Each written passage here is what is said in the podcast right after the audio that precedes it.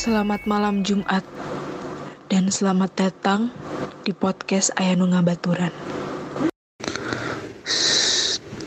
Pasang kuping lebar-lebar dan jangan dengerin sendirian.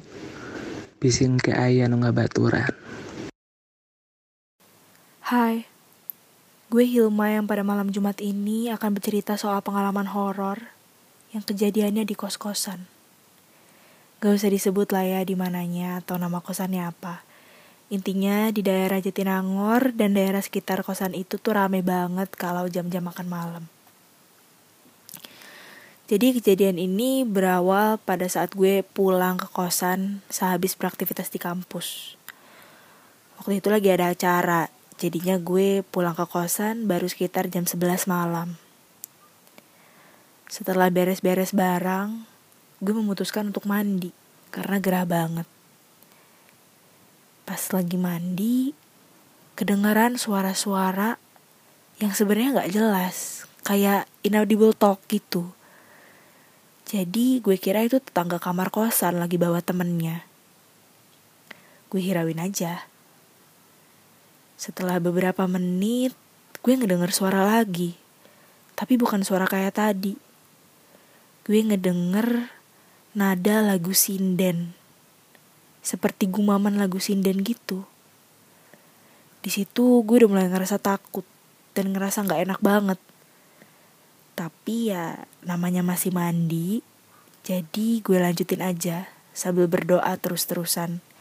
Berharap nggak ada yang nampak pas gue buka mata abis sampoan. Atau nggak ada suara-suara lagi.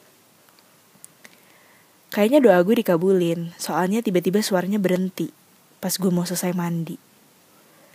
Jadi gue berusaha untuk menghiraukan hal tersebut, menganggap angin lalu dan gue beranjak mau keluar dari kamar mandi. Pikiran gue mungkin halusinasi atau ada yang nyanyi-nyanyi. Tapi pas banget gue mau keluar, ada suara langkingan ketawa perempuan jelas banget.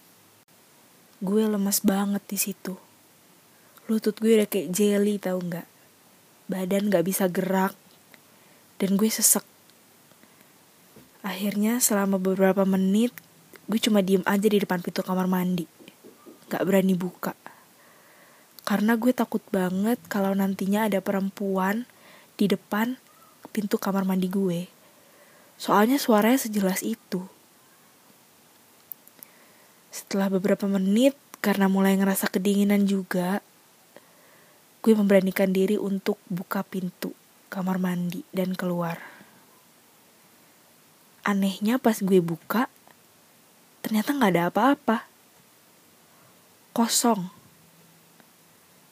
Tapi gak mungkin kan, suara perempuan itu kedengaran di otak gue aja.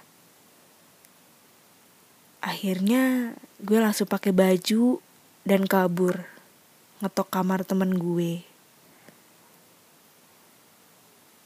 Untungnya dia ada di sana. Melalui cerita ini, gue mau ngasih tahu kalau kalian berdoa ya, di mana pun kalian berada. Karena ungkapan kalian gak pernah sendirian itu benar adanya. Cek samping kanan kiri ya. Tentunya masih di podcast Ayah Nungga Baturan. Tong ada yang ikut serangan wae. Bisi Ayah Nungga Baturan.